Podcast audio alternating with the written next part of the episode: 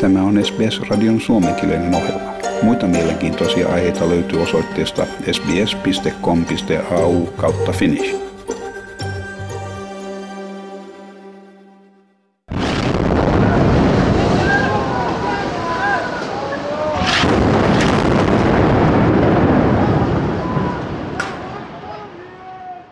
Vain joitakin tunteja siitä, kun Yhdysvaltain huippuviranomaiset tekivät vaarallisen ja salamyhkäisen junamatkan vierallakseen Kiovassa, Venäjä uudisti hyökkäyksensä Ukrainan infrastruktuuria kohtaan iskien viiteen rautatieasemaan eri puolilla maata. Yhdysvaltain puolustusministeri Lloyd Austin sanoo Yhdysvaltain toimivan estääkseen Moskovan kykyä suorittaa tämänkaltaisia hyökkäyksiä. Hän sanoi Yhdysvaltain haluavan Ukrainan säilyttävän itsenäisen maan asemansa, joka kykenee puolustamaan omia alueitaan ja pystyy heikentämään Venäjää sen verran, että se ei pysty toistamaan hyökkäystään. We want to see uh, Ukraine uh, remain a sovereign uh, country, a democratic country able to protect its, uh, its sovereign territory. Uh, we want to see Russia uh, weakened uh, to the degree that it can't uh, do the kinds of things that uh, it has done uh, in, in invading Ukraine. Ukrainan presidentti Volodymyr Zelensky on samoilla linjoilla, kehottaen ukrainalaisia pyrkimään kaikessa tekemään venäläisten joukkojen läsnäolon Ukrainassa sietämättömäksi.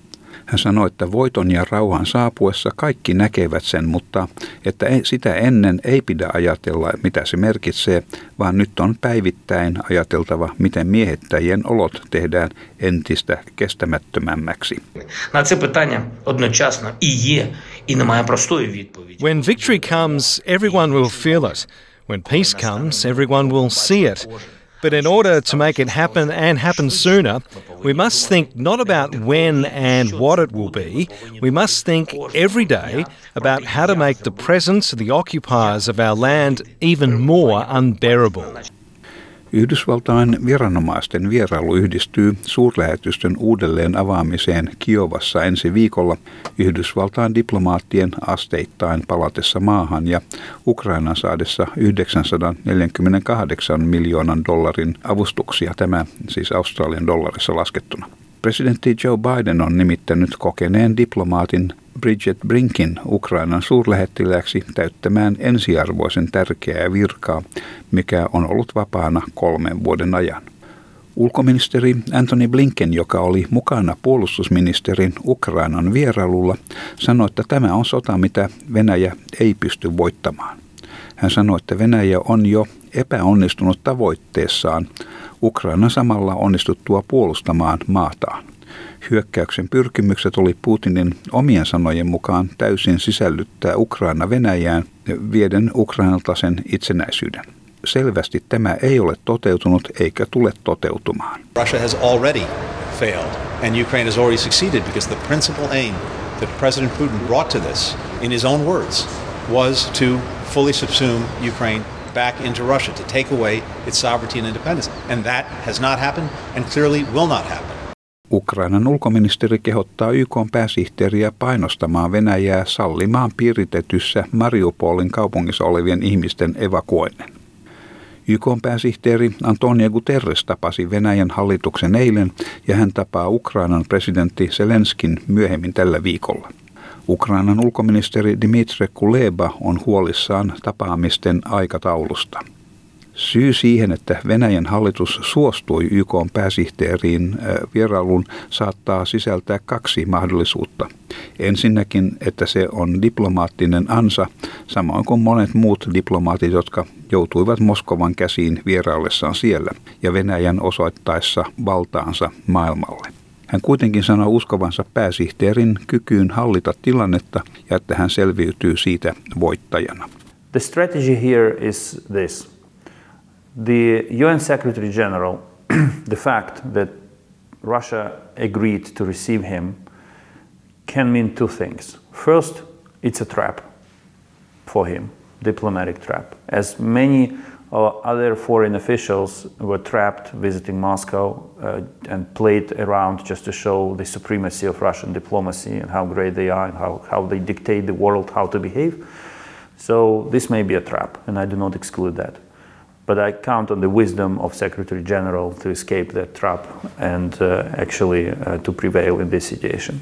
Farham Haq, Antonio Guterresin varaedustaja, kertoo YK pääsihteerin suunnittelevan saavuttavansa jonkinlaisen aselevon ja parannuksia humanitaariseen tilanteeseen. We're coming at a, at a fairly delicate moment. It's important that he is able to talk uh, clearly with the leadership on both sides and see what progress we can make. Ultimately, the end goal is to have a halt to fighting and to have uh, ways to improve uh, the situation of the people in Ukraine, uh, lessen the threat that they're under, and provide humanitarian aid towards them.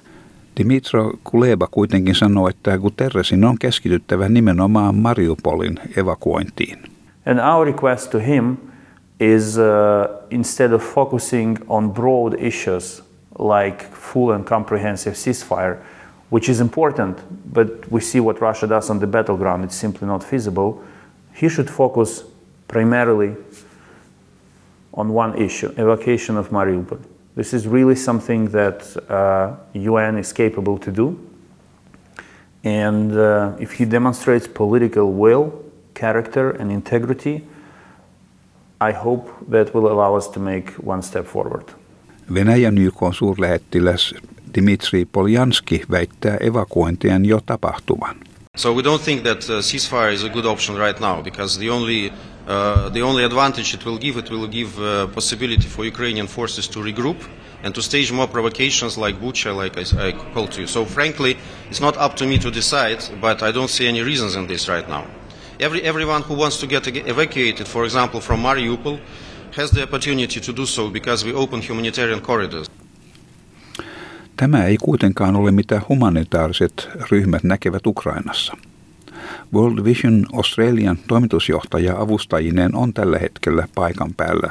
Hän sanoi SBSn haastattelussa humanitaaristen toimien siirtyvän maan eteläisiin ja itäisiin osiin Odessan satamakaupungista pakenevien määrän lisääntyessä.